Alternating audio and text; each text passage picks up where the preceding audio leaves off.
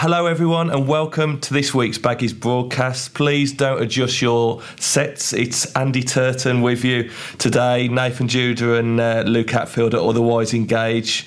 Um, I'm with the man, the legend, uh, West Brom uh, reporter Matt Wilson. Uh, it's been a busy week, Matt, has it this week? Yeah, it's been a very busy week. Um, you know, normally we do the podcast on Monday, but for reason, other reasons, obviously, uh, we were otherwise engaged. Um, covering the sacking of Tony Pulis. And uh, yeah, it's been a hectic week. Um, and I think it, uh, the fun's just began because obviously the search is on. So the uh, search is definitely on. It's been uh, yeah, been a heck of a week. I think obviously we spoke previous weeks, you know, about sort of this fear, this foreboding that it was maybe coming, uh, and uh, yeah, it finally happened on Monday. Um, I mean, obviously you were at the game the weekend. Uh, what was the atmosphere like towards the end?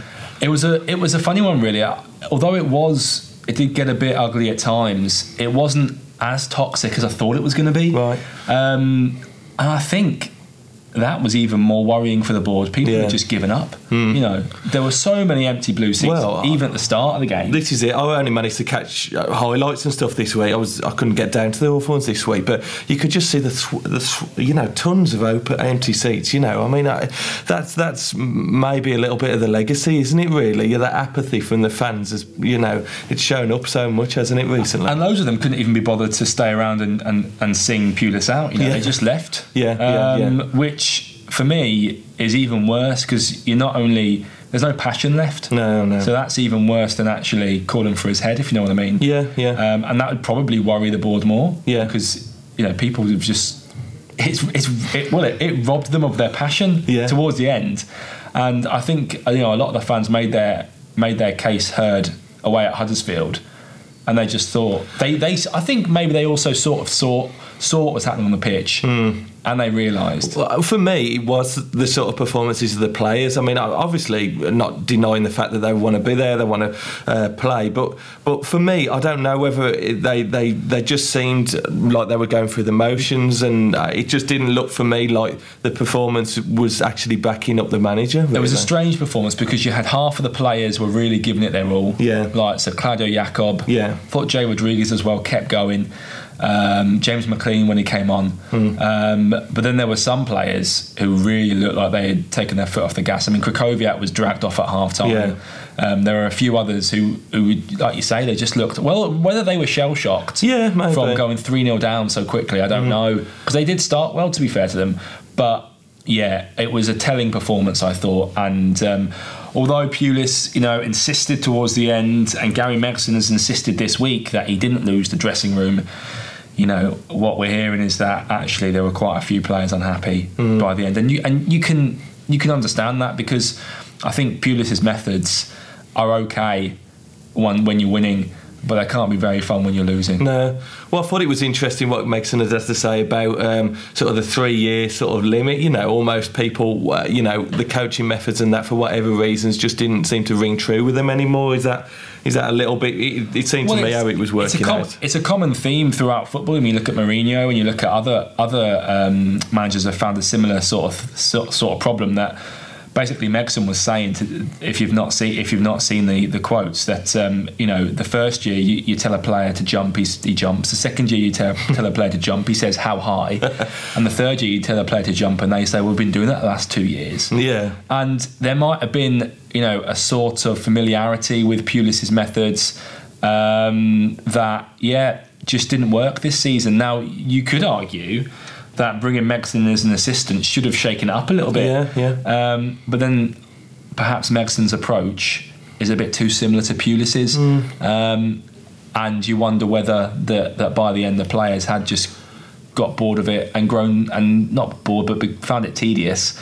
And also, you know, the main factor is it wasn't getting the results. No. What do you think his main legacy is for me? I mean, I think that Pulis, you know, obviously brought stability at a time when the club had been through managers such as Irvine and and and uh, Pepe Mel. Um, uh, that obviously, you know, uh, it, it, seemed like a club that was seriously drifting, and it, uh, you know, was it the fact that he was the right man at that time, and, and maybe you know it didn't mean that could prog- the progress couldn't be made go he, forward. He was certainly the right man at the time, I think his legacy will be very much like his reign. It will be divisive. It'll be one that divides fans for years to come. I think there are plenty of fans already who, who are grateful for what he did, and rightly so. Um, but then there will be also plenty of fans who, who will point to the poor attendances. Um, you know, the fact that there were a lot of empty seats during a lot of his a lot of his time here, um, and the, let's be honest, the the dreadful football at times, and um, you know, depend, it depends on what happens next. I think how, how it's looked back on as, with with fondness or not. He'd certainly improved the squad. The squad is in a, in a better position now than it was uh, when he took over. Um, the club's probably in a better position. It's got a stronger foundation. Um, but he just couldn't take it on to that next level. Mm. And, um, you know, we, we, we've spoken to um, John Wile this week about it, and he said he just didn't seem to be able to get off first base. And you kind of you kind of agree with that. You know, he, he he he had all the tools in place. He put them in place himself, in fact, but then he didn't didn't know how to use them, um, which is a shame. Um, but unfortunately, it's what a lot of people expected. Yeah, uh, the team seemed to chop and change quite often for me. You know, it never seemed settled in those these last few games. You know, I think he was forever searching for some sort of method that that, that never really come true. I know that he we, he stuck religiously to sort of this three in the middle, um, and, and and we spoke at length in previous podcasts about us sort of frustrations at thinking, you know, there's got to be more to it. And uh, yeah, but for me, the rest of the team sort of seemed um, like you know it was liable to change. It never seemed to know whether he wanted to play two up front or whether to you know push uh, Rodriguez wider and, and what and obviously there was issues around Chadli whether he was in and out. He didn't seem to sort of settle his mind on, on sort of how to use him best. So yeah it, it just seemed like you know it had come to a time when he, you know I, I, think he showed that on the on the sideline a little bit even on Saturday from what I saw. Well by the end he was almost pleading with the with the uh, the board to sack him I thought. Yeah. Um, you know his, his his last few press conferences or his last certainly his, his pre-match press conference before the Chelsea game and his post-match press conference after the Chelsea game it was almost a plea for the bullet. Um, he'd realised that I think he'd realised that his relationship with the fans and, and, and argue and although he didn't say it publicly, but maybe the players had, had gone beyond the point of no return. Um, that being said, you know, some people have said, "Oh, he, he, should have got the bullet earlier." I think, to be fair to John Williams, he probably did it at the right time. You know, he Pulis did do what he was asked to last season. He gave, gave them a top half finish. I know things tailed off towards the end of the season, but it was good for a few months. And in this age of where clubs act too soon, it, I do think that boards should give managers time to turn form around. And I think that they acted at the right time. You know, they waited until it, it, it has got to a point where it was obvious that it wasn't rescuable. Um, I mean, from my point of view, I think he was. Uh, I think possibly whether there was another couple of weeks that they might have given him, but I think the reaction on, on, on Saturday and just the general sort of state of the performance and stuff just did leave nowhere else where else to go. Yeah, I think I think uh, Williams has been has been you know quietly behind the scenes trying to find a replacement since the Huddersfield game. You know, he, he he's not he's not naive. He probably could have seen this coming. Um, I was going to go, he was, and he was at least making plans should this eventuality happen. So you know, I'm sure he was you know doing his due diligence and uh, has been making inquiries um, behind the scenes. I think he wanted to remove Pulis and then announce a, another head coach as quickly as possible, the one he wanted, because then you don't have this, you know, unnecessary um, sort of problem or that you've got now with, with, with, a, with an interim head coach. Now, to be fair, to Gary Megson, he called a press conference yesterday um, almost to sort of set the record straight uh, uh, uh, and stop people putting two and two together. Though those were his words, because he didn't want people thinking that um, you know he's, he's he's found a route back into football and now he's found a route back into management. Um, well, that was certainly my sort of thoughts when I first saw the the statement from the club. It, it, was sort of the terminology about the foreseeable future type of line. I thought that this, you know, this was sort of shaping up that, that he could be in place for the rest of the season. He didn't throw his hat into the ring by any stretch. No, this is not a David Unsworth situation where you've got Unsworth publicly saying, "I want the job." Megson, I thought he handled himself very well on Tuesday. You know, he said he was he was obviously sad that his mate had got sacked um, and he gave that the right credence. He, he was quick to point out that he only got back into football because of Pulis. He, he, he, he wouldn't have done it for anybody else. And he was he was quite quick to shut down these suggestions of, you know, a Machiavellian plot. Um, and, I, and, I, and, I, and I do believe him. I don't think there was anything. I don't think there was anything like that involved. Um, I think it was it was purely, you know, a, a bad situation. And you know, as the most experienced member of the backroom staff with most 650 games under his belt as a manager, he's been asked to as stand in as interim, and he knows it's not going to be for long. Now, yes, when I put to him that um, should the search drag on and should results pick up, do you then become a contender? And he said, look, obviously that that might happen, but as it stands, that's not the situation, and he's not a contender at the moment.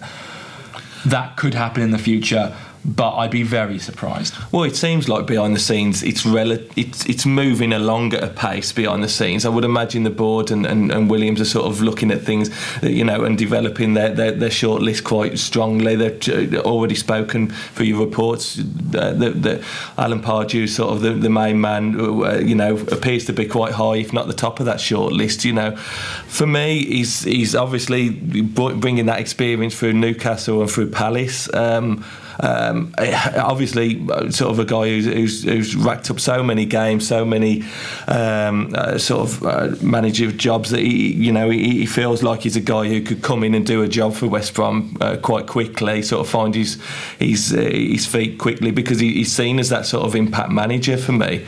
Uh, what what what's the sort of thinking? Uh, is it looking like he's sort of really top of the tree at the minute? Well, I think he is almost by default. You know, the club have made um, Premier League experience um, not essential, but a very big box that they want to tick. They would prefer to have it, basically. They would prefer the candidate to have it because they're aware that they're one place and one point above the drop zone.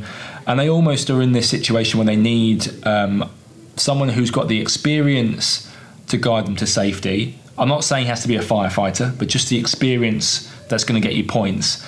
But also, you know, plays a certain way that is going to appease the fan base and win back the fan base as well.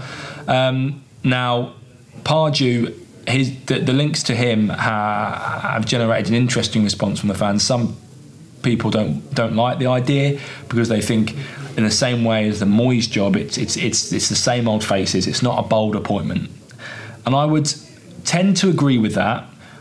I would I would say that Pardew does play a much a more expansive style than Pulis. Mm-hmm. I know that's not difficult. No, but he, yeah, but he does. I was going to say, yeah. but he does, and he has a history of going into into clubs and having an immediate reaction in the first sort of twelve to eighteen months when everything is rosy. Yeah. What happens after that? It falls down. It, it has tended to fall down. Now, I'm sure the club are doing their due diligence and looking at each each of those situations, you know, at Newcastle and Crystal Palace about why that happened. You've got to remember that Nick Hammond worked with him at Reading, so he knows him as a person. He knows what he's like, his, his, his character, and, and, and, and, so forth.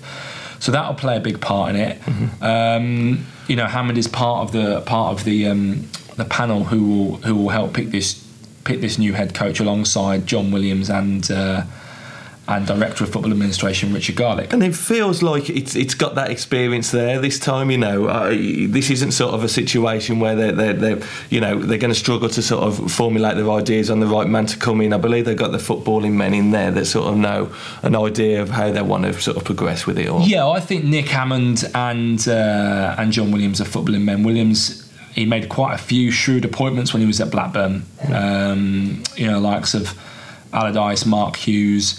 Um, they all went well for him. He'd been a couple of poor choices, but I, you know, I don't think any any chief exec or chairman out there has has, has got a hundred percent. I mean, not even Jeremy Peace did, did he? no, so exactly. Um, you know, Paul Paul Ince was was a, was a mistake, um, but that, and that was a, that was a bold choice from the lower leagues. So I wonder if that's why he's thinking Premier League experience is key and necessary um, because he's done that in the past and made a bold choice and it's not worked.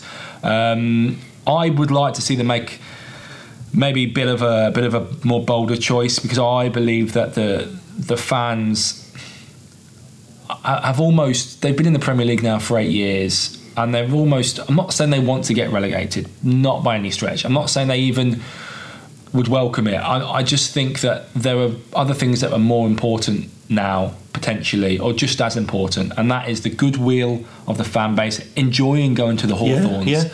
Oh, and, and, and, the manager that you can get behind. Yeah, for me, it is definitely just about going to a home game and feeling like you've you've you've watched something that's that's in, that you've really enjoyed for ninety minutes. Really, you know, um, I think we, we're quite pragmatic as Baggies fans and sort of understand that you know you're not going to win every week. You're not always uh, going to be sort of the, the headline sort of on, on match of the day in the top club. But uh, you know, you want to just sort of feel that you can go there, have a good atmosphere, good experience because you can sit in the stands at the moment and people are almost arguing amongst themselves a little bit. You know, there's there's almost that sort of you know needle about it because there was obviously the fans out there who were prepared to keep giving Pulis sort of time to to, to do uh, and try and pull it round because of who he was and because of his experience. But there was also plenty of people that wanted him out, wanted him gone, and that have generally been fed up with the sort of performances that they've seen at home. Not under not just under Pulis, but also predecessors as well. You know, and, and feel like you, you've not really got massive value for money for, for you know three, four, five seasons at home in some ways. You know, so uh, you know maybe bringing someone in like you said who's going to uh, who's going to sort of maybe change the philosophy of the football and have an impact in the opening games would sort of you know hopefully. Uh, bring you that better stage of football. Whether it's going to be sort of the sort of thing that you want in long term, I don't know because. I, and that's the issue with Pardew, isn't it? Um, whether he can, whether it will be a long term appointment, but we, we wait and see. You know, he's not a done deal by any stretch of the imagination. You know, um, there are other there are obviously going to be other names and, and candidates being put forward and on the shortlist. So, because it looks, I don't know, from the outside that the odds are sort of lengthened a little bit in the last 28, 48 hours in on sort of Sam Allardyce and, and Ronald Koeman. Is that how you were sort of seeing it? Well, I think Allardyce um, he retired partly due to health concerns, and I think that's a big factor for him. I mean, I know he was interested in the Everton job. Um, but I want the, the, the the feeling is that maybe a, a sort of a, a, a, firefighter job would not be would not be what he would uh, almost risk coming back for.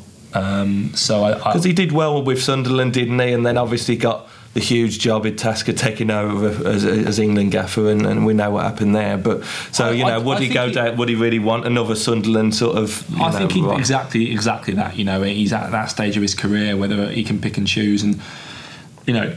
That being said, I do think the Albion job is an attractive one because the squad's good. Um, they're an established Premier League club, and we're quite early in the season. You know, a couple, a couple of wins, and all of a sudden it's all rose again. Just look at Leicester you know, I think it wouldn't take much to turn it around. Um, you know, I mean, well, we'll we'll wait to see actually how they play on Saturday because that will tell us probably whether it will take a lot to turn it around or not. Well, I think the new uh, manager who comes in could actually see a real benefit in the fixtures that we've got. I mean, we, we were under the impression, I think, probably that Megson will sort of uh, pick the team for Saturday, but coming off the back of that with, with Newcastle and and and, uh, and Swansea and Palace, uh, you know, I think that there, uh, there's a chance for a guy to come in with some fixtures that are relatively sort of easier for them to sort of maybe find their feet and, and, and, pick up some results that would buy them a little bit of, uh, you know, create a little bit of a honeymoon period and hopefully sort of bring together, you know, the fans and everything else maybe.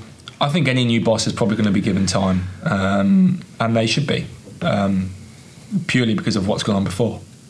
Uh, bizarrely, we had sort of Oscar Garcia throw his hat into the ring, uh, the ex uh, ex Brighton boss. I had to be honest, I did have to Google him because it wasn't a name that immediately sprung to mind with me. Um, so that he's done, you know, obviously a, a, a, good player with Barcelona in his day and, and, and won La Liga titles, but uh, as a manager, you know, failed to get sort of Brighton up, I believe, and, and, and then had a sort of very short reign at, uh, at Watford. Um, uh, you know, is he a name even on the radar? I, d- I doubt it. You know, like I say, they, they, they want this Premier League experience first and foremost. It's what's sort of counting against candidates like Garcia and O'Neill, and you know, quite often uh, the managers that put their names forward and so publicly are not the ones being considered. No, indeed, yeah. Well, any any gaffer that you've got to Google, I think, isn't going to be quite up there. Uh, and, and, again, you just mentioned him, Michael O'Neill.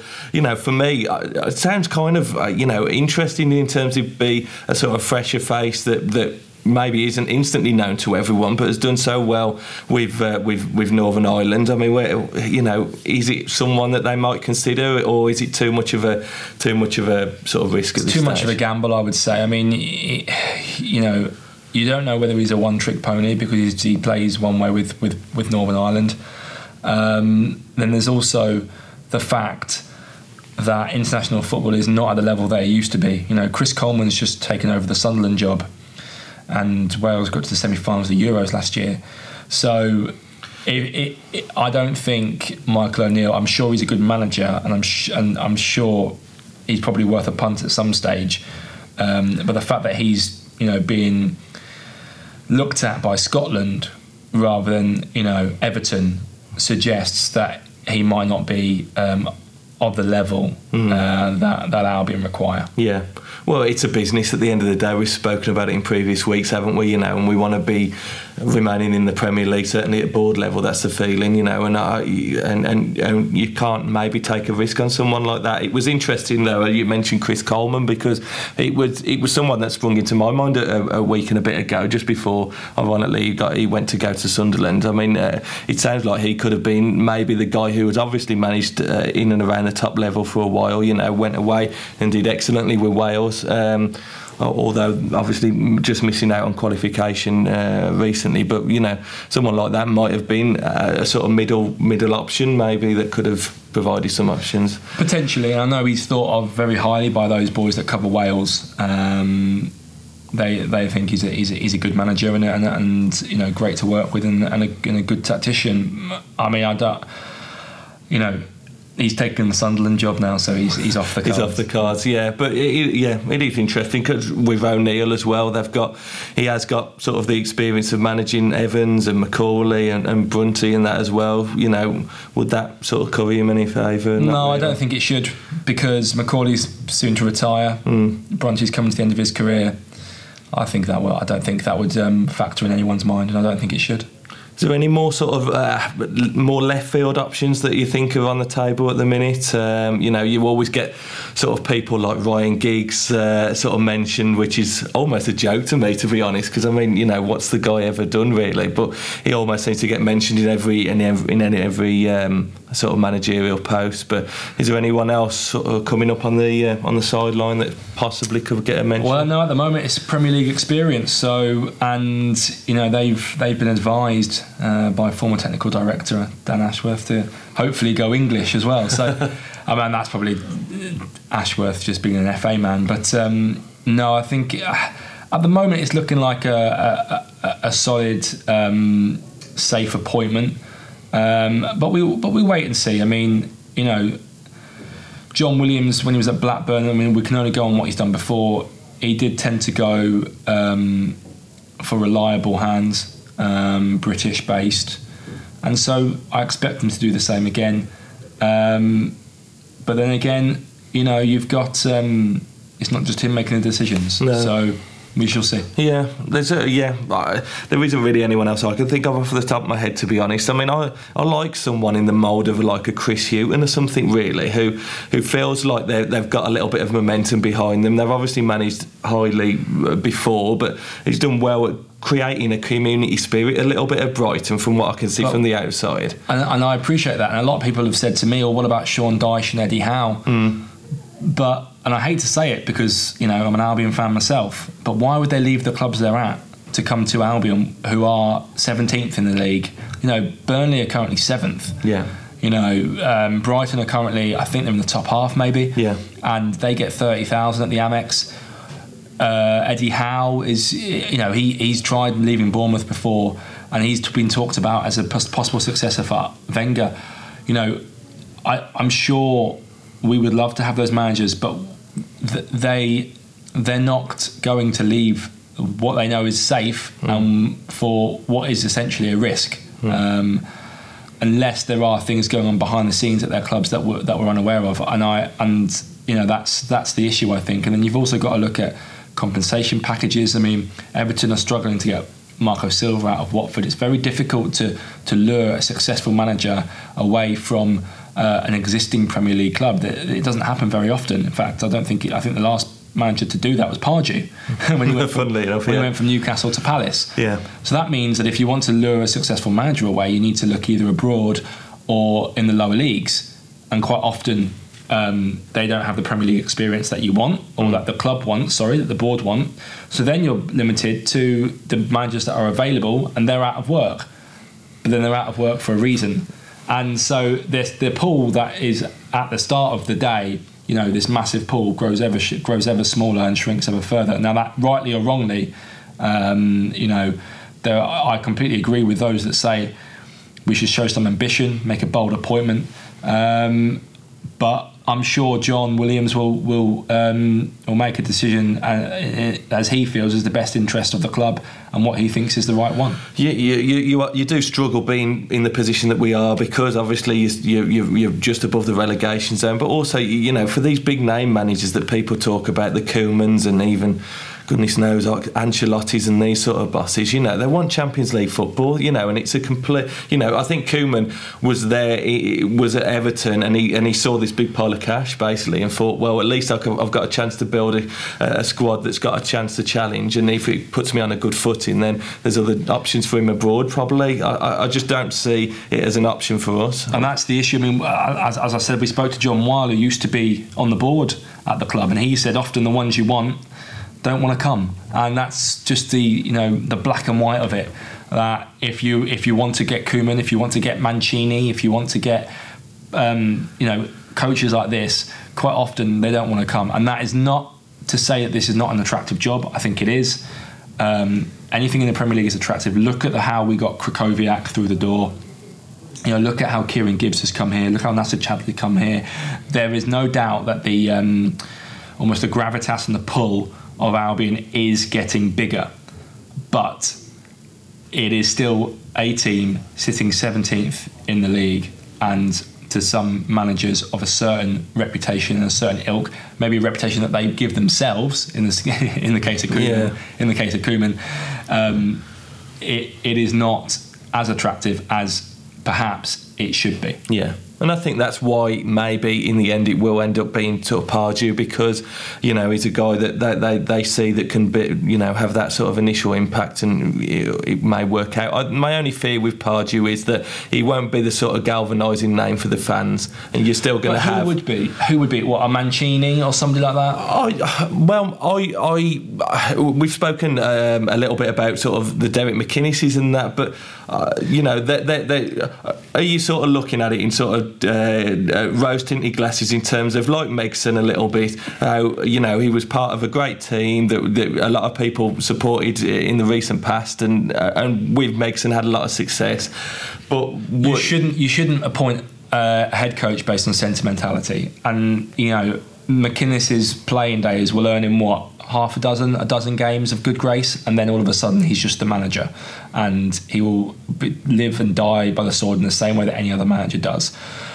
I understand why fans want, um, you know, a McInnes or a Shakespeare or a Pearson because maybe not Pearson, but a McInnes or a Shakespeare. Pearson would be interesting because because of his previous ties with the club. Because the good, you know, the feel, the community feeling at the club has been lost. Well, not the community feeling that that that that's not right, but the the feeling of. Um, of everyone being as one and as a unit has been lost uh, during the, the, divisive times of Tony Pulis. But that will only last so long. And, you know, McInnes, you could argue, I, I, personally don't think you should appoint on sentimentality reasons. I think you should appoint a head coach um, based on ability and, you know, how good they are at their jobs and not because they played for you. If if it was like that, we'd be looking at Richard Sneekes. Do you know? Yeah, but no, he's right. And I think recently you've seen it as well, where you've had these understudies, a bit like Shakespeare or like Unsworth.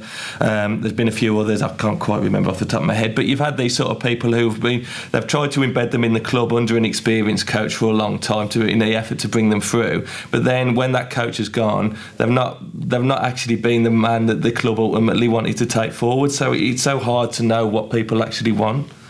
Oh, that's because everybody wants something different from day to day. It's impossible to know. But yeah. they've just got to try and you know make the, the right decision that they that, that for the club naturally there's been loads of social media chat about um, uh, and we've asked for your questions really just to see uh, test the waters in what you're sort of uh, thinking out there on on Twitter and that Matt you got some ones there yeah I've got loads of questions thanks for uh, getting in touch everybody um, in your opinion, this is from Kieran Maguire. In your opinion, should we go for the tried and tested, proven, keep us up defensive managers, or instead try to play more offensive, entertaining football with someone not proven in the Premier League?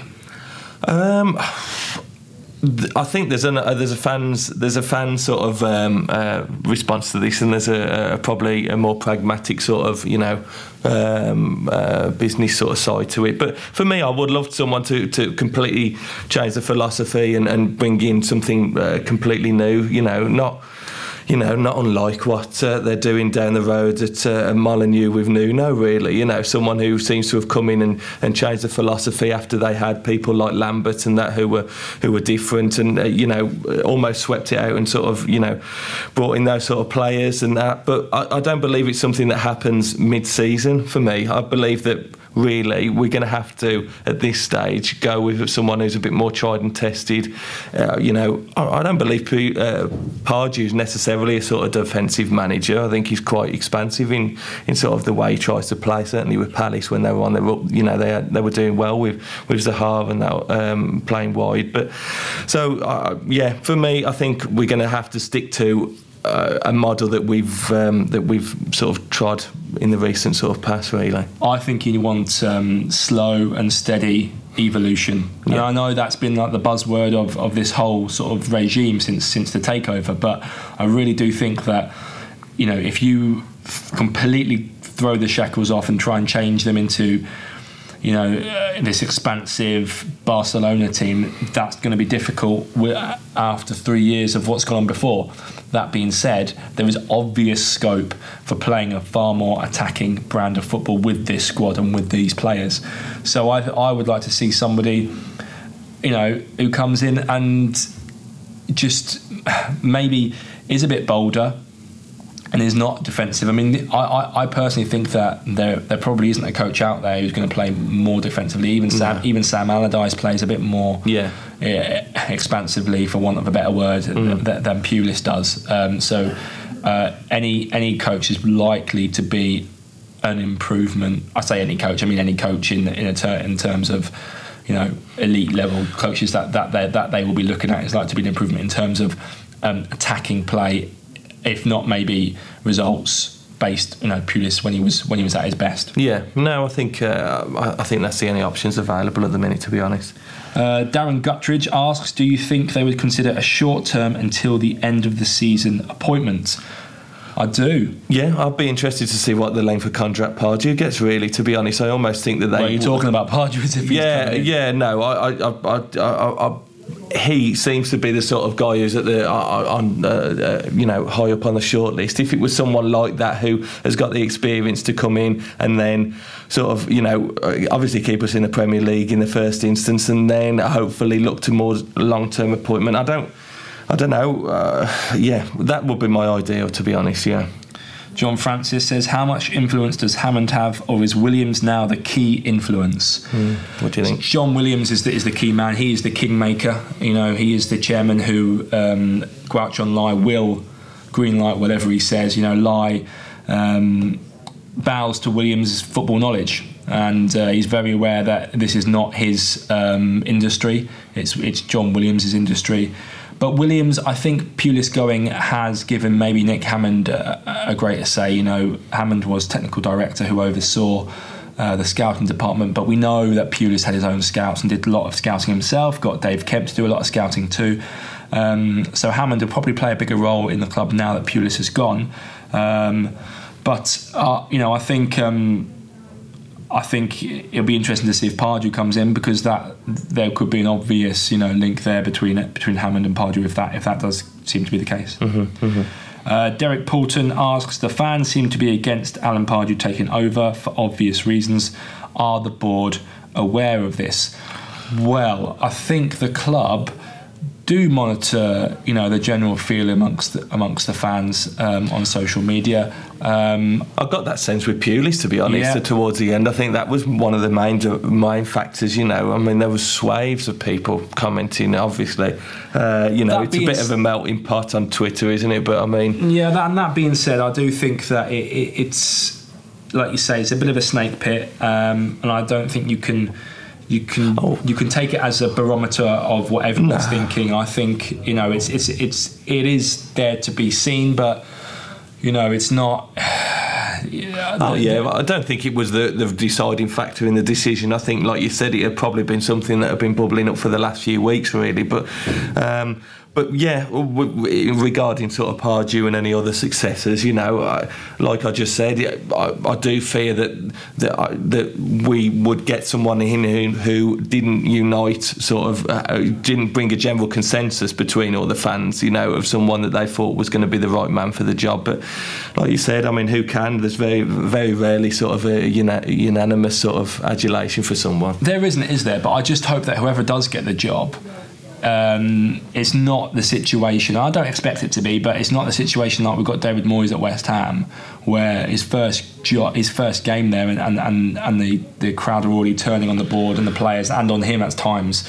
I don't think it'll be the case no. because I don't think the board are um, held in, in, in such low esteem as they are at West Ham um, by any stretch of the imagination. Um, I don't think the players are either. Um, you know, they're, they're, very angry at West Ham for a number of reasons, and I think the the, the main reason why people were angry at, at Albion is, has now left the club. Yeah. So I don't I don't envisage that happening. I think whoever comes in will be given a bit more. Yeah, I think that, and I think Baggies fans generally, I would hope, being one myself, would give them you know whoever it is who come in a good round of applause and and, and you, you know be backing them. And you know we've known with Pulis ultimately it's down to results. You know if they hit the ground running, then it'll be great. If by the new year you know things aren't going so well, then well the knives will be out by then.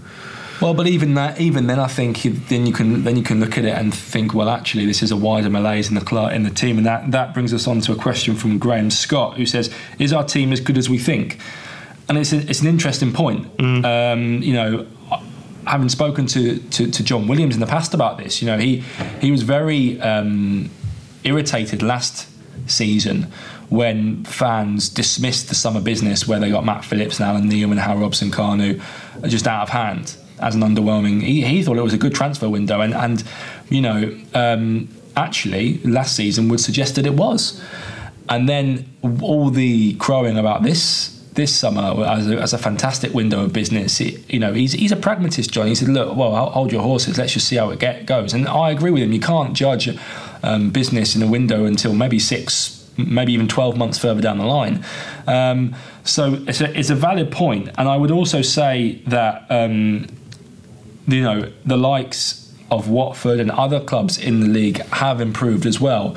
I think the standard of the Premier League, although there are a lot of teams in there that are uh, grinding their way to results, They can't score. You know, look at teams like Huddersfield and. Um, look at uh, you know other teams yeah. uh, like Swansea that can't score. But I think overall the general sort of um, athleticism and dynamism and, and, and overall play of the Premier League's teams are stronger now. I mm. think. Mm. Um, so yeah, it's, it's an interesting point. Uh, you know, the likes of Oliver Burke, you know, he's been heralded as a, as, as a fantastic player. We're yet to see it. That's not any uh, due to any reason of his own fault. He's only 20 years old as well. He hasn't played much at all. So, you know, I'm not saying he's not going to be good, but we're not. We haven't seen it. Krychowiak was was this fantastic player, or supposed to be. We're yet to see. Um, he looks he looks showed some nice touches early on, but we get to see it.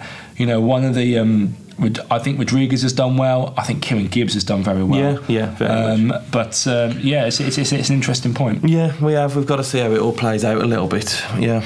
Paul grows ever grows ever smaller and shrinks ever further. Now that rightly or wrongly, um, you know, there I completely agree with those that say we should show some ambition, make a bold appointment.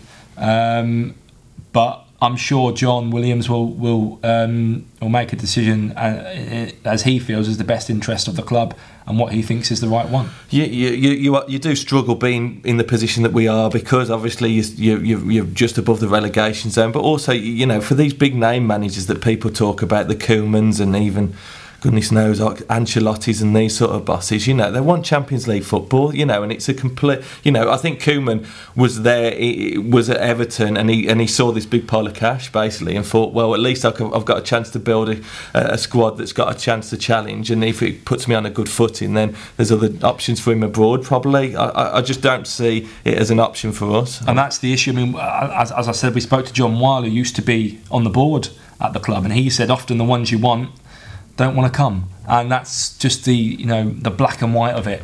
That if you if you want to get Koeman, if you want to get Mancini, if you want to get um, you know coaches like this, quite often they don't want to come, and that is not to say that this is not an attractive job. I think it is.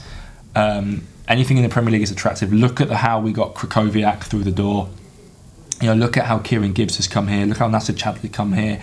There is no doubt that the um, almost the gravitas and the pull of Albion is getting bigger, but it is still a team sitting 17th in the league and to some managers of a certain reputation and a certain ilk, maybe a reputation that they give themselves in the in the case of Koeman. Yeah. In the case of Koeman, um, it it is not as attractive as perhaps it should be. Yeah. And I think that's why maybe in the end it will end up being Pardew because you know he's a guy that they, they, they see that can be you know have that sort of initial impact and it, it may work out. I, my only fear with Pardew is that he won't be the sort of galvanising name for the fans, and you're still going to have. Who would be? Who would be? What a Mancini or somebody like that? I well, I I we've spoken um, a little bit about sort of the Derek McInnes's and that, but uh, you know, they, they, they, are you sort of looking at it in sort of uh, uh, rose tinted glasses in terms of like Megson a little bit?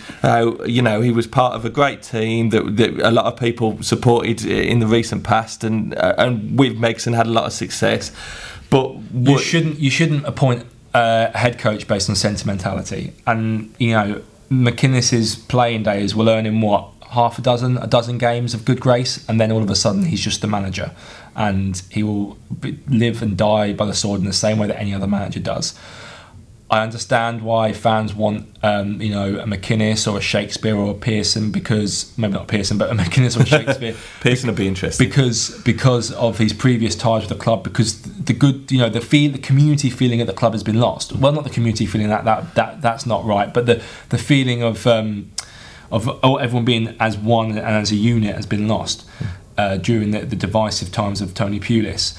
But that will only last so long. And, you know, McInnes, you could argue, I, I, personally don't think you should appoint on sentimentality reasons. I think you should appoint a head coach um, based on ability and, you know, how good they are at their jobs and not because they played for you. If if it was like that, we'd be looking at Richard Sneekes. Mm. Yeah, but no, he's right. And I think recently you've seen it as well, where you've had these understudies, a bit like Shakespeare or like Unsworth. Um, there's been a few others, I can't quite remember off the top of my head, but you've had these sort of people who've been, they've tried to embed them in the club under an experienced coach for a long time to in the effort to bring them through. But then when that coach has gone, they've not they've not actually been the man that the club ultimately wanted to take forward. So it's so hard to know what people actually want. Oh, that's because everybody wants something different from day to day. It's impossible to know. But yeah. they've just got to try and you know make the, the right decision that they that, that for the club naturally there's been loads of social media chat about um, uh, and we've asked for your questions really just to see uh, uh, test the waters in what you're sort of uh, thinking out there on uh, on Twitter and that Matt you got some ones there yeah I've got loads of questions thanks for uh, getting in touch everybody um, in your opinion, this is from Kieran Maguire. In your opinion, should we go for the tried and tested, proven, keep us up defensive managers, or instead try to play more offensive, entertaining football with someone not proven in the Premier League?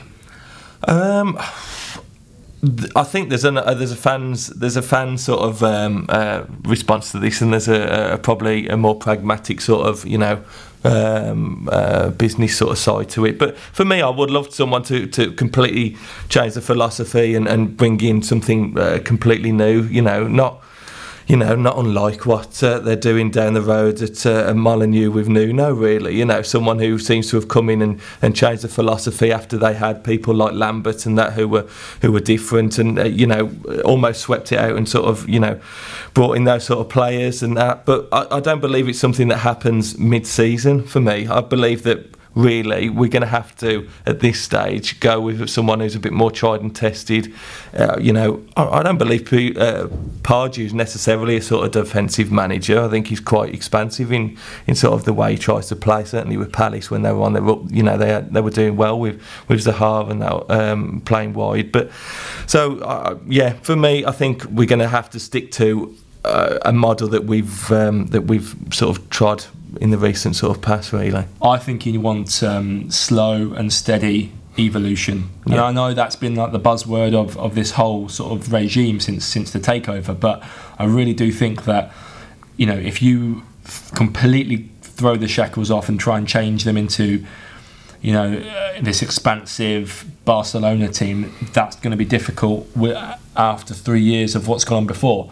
That being said, there is obvious scope for playing a far more attacking brand of football with this squad and with these players.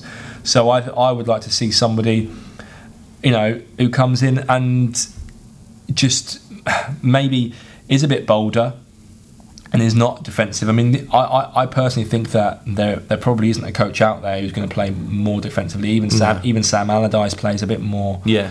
Eh, expansively, for want of a better word, Mm. th- than Pulis does. Um, so uh, any any coach is likely to be an improvement. I say any coach. I mean any coach in in a ter- in terms of you know elite level coaches that that they, that they will be looking at is like to be an improvement in terms of um, attacking play, if not maybe results based. You know Pulis when he was when he was at his best. Yeah, no, I think uh, I, I think that's the only options available at the minute, to be honest. Uh, Darren Guttridge asks, "Do you think they would consider a short-term until the end of the season appointment?" I do. Yeah, I'd be interested to see what the length of contract Pardew gets. Really, to be honest, I almost think that they. well, you're talking about Pardew as if he's Yeah, yeah, no, I, I, I, I, I, I he seems to be the sort of guy who's at the uh, on uh, uh, you know high up on the short list. If it was someone like that who has got the experience to come in and then sort of you know uh, obviously keep us in the Premier League in the first instance, and then hopefully look to more long term appointment. I don't. I don't know. Uh, yeah, that would be my ideal, to be honest. Yeah. John Francis says, "How much influence does Hammond have, or is Williams now the key influence?" What do you think? John Williams is the, is the key man. He is the kingmaker. You know, he is the chairman who um, Guochuan Lai will green light whatever he says. You know, Lai um, bows to Williams' football knowledge, and uh, he's very aware that this is not his um, industry. It's it's John Williams' industry. But Williams, I think Pulis going has given maybe Nick Hammond a, a greater say. You know, Hammond was technical director who oversaw uh, the scouting department, but we know that Pulis had his own scouts and did a lot of scouting himself. Got Dave Kemp to do a lot of scouting too. Um, so Hammond will probably play a bigger role in the club now that Pulis has gone. Um, but uh, you know, I think um, I think it'll be interesting to see if Pardew comes in because that there could be an obvious you know link there between between Hammond and Pardew if that if that does seem to be the case. Uh, Derek Poulton asks: The fans seem to be against Alan Pardew taking over for obvious reasons. Are the board aware of this? Well, I think the club do monitor, you know, the general feel amongst the, amongst the fans um, on social media. Um, I got that sense with Pulis, to be honest. Yeah. Towards the end, I think that was one of the main main factors. You know, I mean, there were swaves of people commenting. Obviously, uh, you know, That it's a bit s- of a melting pot on Twitter, isn't it? But I mean, Yeah, that, and that being said, I do think that it, it, it's like you say, it's a bit of a snake pit, um, and I don't think you can you can Oh. you can take it as a barometer of what everyone's No. thinking. I think you know it's it's it's it is there to be seen, but you know it's not. oh yeah, I don't think it was the, the deciding factor in the decision. I think, like you said, it had probably been something that had been bubbling up for the last few weeks, really. But, um, but yeah, w- w- regarding sort of Pardew and any other successors, you know, I, like I just said, I, I do fear that that I, that we would get someone in who, who didn't unite, sort of, uh, didn't bring a general consensus between all the fans, you know, of someone that they thought was going to be the right man for the job, but like you said, I mean, who can? There's very, very rarely sort of a una- unanimous sort of adulation for someone. There isn't, is there? But I just hope that whoever does get the job, um, it's not the situation. I don't expect it to be, but it's not the situation like we've got David Moyes at West Ham, where his first jo- his first game there, and, and, and, and the, the crowd are already turning on the board and the players and on him at times. I don't think it'll be the case No. because I don't think the board are um, held in, in, in such low esteem as they are at West Ham um, by any stretch of the imagination. Um, I don't think the players are either. Um, you know, they're, they're very angry at West Ham for a number of reasons, and I think the the, the main reason why people were angry at, at Albion is, has now left the club. So I don't I don't envisage that happening. I think whoever comes in will be given a bit more. Yeah, I think that, and I think Baggies fans generally, I would hope, being one myself, would give them, you know, whoever it is to come in, a good round of applause and, and, and you, you know, be backing them. And, you know, we've known with Pulis, ultimately it's down to results. You know, if they hit the ground running, then it'll be great. If by the new year, you know, things aren't going so well, then, well, the knives will be out by then. Well, but even that, even then, I think then you can then you can look at it and think, well, actually, this is a wider malaise in the in the team, and that that brings us on to a question from Graham Scott, who says, "Is our team as good as we think?" And it's a, it's an interesting point. Mm. Um, you know, having spoken to, to, to John Williams in the past about this, you know, he he was very um, irritated last season when fans dismissed the summer business where they got Matt Phillips and Allan Nyom and Hal Robson-Kanu just out of hand as an underwhelming. He, he thought it was a good transfer window, and and you know um, actually last season would suggest that it was. And then all the crowing about this this summer as a, as a fantastic window of business. It, you know, he's he's a pragmatist, John. He said, "Look, well, hold your horses. Let's just see how it get, goes." And I agree with him. You can't judge um, business in a window until maybe six, maybe even twelve months further down the line. Um, so it's a, it's a valid point, and I would also say that um, you know, the likes of Watford and other clubs in the league have improved as well. I think the standard of the Premier League, although there are a lot of teams in there that are uh, grinding their way to results, can't score. You know, look at teams like Huddersfield and um, look at uh, you know other teams yeah. uh, like Swansea that can't score. But I think uh, overall the general sort of um, athleticism and dynamism and, and, and overall play of the Premier League teams are stronger now. I mm. think. Mm. Um, so yeah, it's, it's an interesting point. Uh, you know, the likes of Oliver Burke, you know, he's been heralded as a, as, as a fantastic player. We're yet to see it. That's not any due to any reason of his own fault. He's only 20 years old as well. He hasn't played much at all. So, you know, I'm not saying he's not going to be good, but we're not. We haven't seen it. Krychowiak was was this fantastic player, or supposed to be. We're yet to see. Um, he looks he looks showed some nice touches early on, but we get to see it. You know, one of the um, I think Rodriguez has done well. I think Kieran Gibbs has done very well. Yeah, yeah, um, But um, yeah, it's, it's, it's, it's, an interesting point. Yeah, we have. We've got to see how it all plays out a little bit. Yeah. Mike Campbell asks, "Are we going to see more out of Rondon if we get a more attack-minded boss at present?" And for a long time, he's looking completely useless. he has looked a bit useless, to be honest. Um, I, I, I would definitely hope so. I, I, believe he's a guy that, that that you know can play up on his own, and, and, and, and he's strong enough to do that. But I think you know having him and Rodriguez up front would be uh, one way to try and give him that partner to play off. Um, and also, I think it's been the case that we, we, with not having Brunt and not having Phillips in the team, those those dead ball situations and those crosses in the box haven't, you know, they've just not been there when they haven't been in there. So the the team hasn't been set up to play to his strengths. So as much as it is Rondon, who I think has been underwhelming in recent weeks, I think it's um, I think it's the general team setup hasn't aided him either. Mm. So Mark Colley asks, why do they specifically want Premiership experience when the likes of Watford and Southampton look at potential and success on the applicants' records? We are limited to failed has-beens. Oh God, failed has-beens. Blimey, mm. he's gone in there, hasn't he? Uh, yeah, tri- another tricky one, really. Uh, it's. Um, it is a case that maybe we've sort of relied on a lot of players that you know not necessarily sort of um, I've forgotten the question actually should we start again? Yeah, sorry. Lost my thread there. We'll right. just roll it again. So Mark Colley asks, why do they specifically want Premier League experience when the likes of Watford and Southampton look at potentials and success on the applicants' records? Uh, it's a good point, I suppose. You know, money talks, doesn't it? Really, you know, um, we, we, we're a club that uh, obviously been a sort of a yo-yo club over the years, but now we've established ourselves in the Premier League, and, and they want that to continue. They, they hired Pulis because they wanted a man in there to be um, a, a, guy who can provide structure and provide, a Premier League football. So I don't see them particularly wanting to move away from that that remit, especially when you're 17th in the league and you know you you've, you've you're in danger of going down. It's just uh, you know I can't see uh, as much as I would like someone who was a bit more sort of uh, maybe left field, like I've just mentioned, a Chris Hughton or someone of that ilk. You know, I, I don't I, I, don't see them. I always thought that it was going to be someone like an Allardyce that would end up being there. Really, I think I I think they they could be a bit bold with their with their choice here. I think they've got an opportunity to be bold. Um, you know, they've got a strong foundation now at the club, a, a good squad, and I think it, it would be great to go and get the next Marco Silva. Now, that's not that's not easy, is it? Let's be honest, it's not easy. Just in the same way, it's not easy to go and find the next N'Golo Kante. Um, and I think you know pragmatists will, on the whole, go for tried and trusted.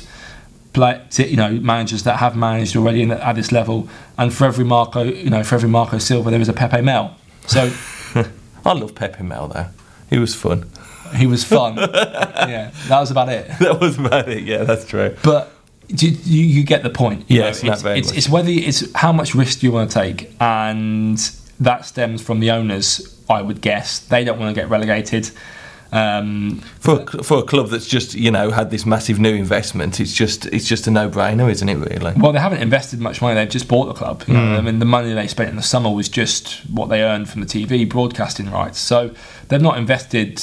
I mean, they've invested uh, you know over 175 million in buying the club, and they don't want to go down, obviously.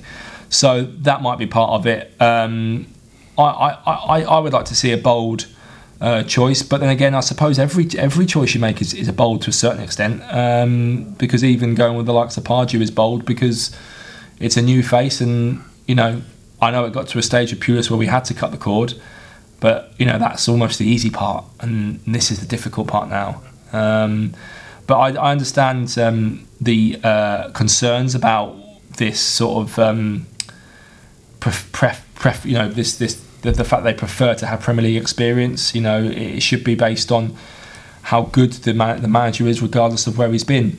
But that being said, the Premier League with its you know um, its squads of millionaires and its and its global recognition and it and the way that it's and the way the pressure ramps up. Uh, so quickly. It, it is kind of unlike any other league in the world. Um, you know, it, there is pressure, of course, in other leagues, uh, at big clubs in other leagues, but maybe not at sort of all the clubs in that league. So, yeah, I mean, we'll wait and see, um, and we can only, um, I think we can only judge the new man, you know, after he comes in, and, and, and probably a few months after he comes in as well. Yeah, definitely.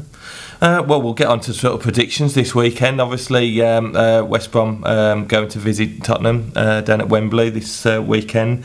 Uh, how do you see it sort of panning out?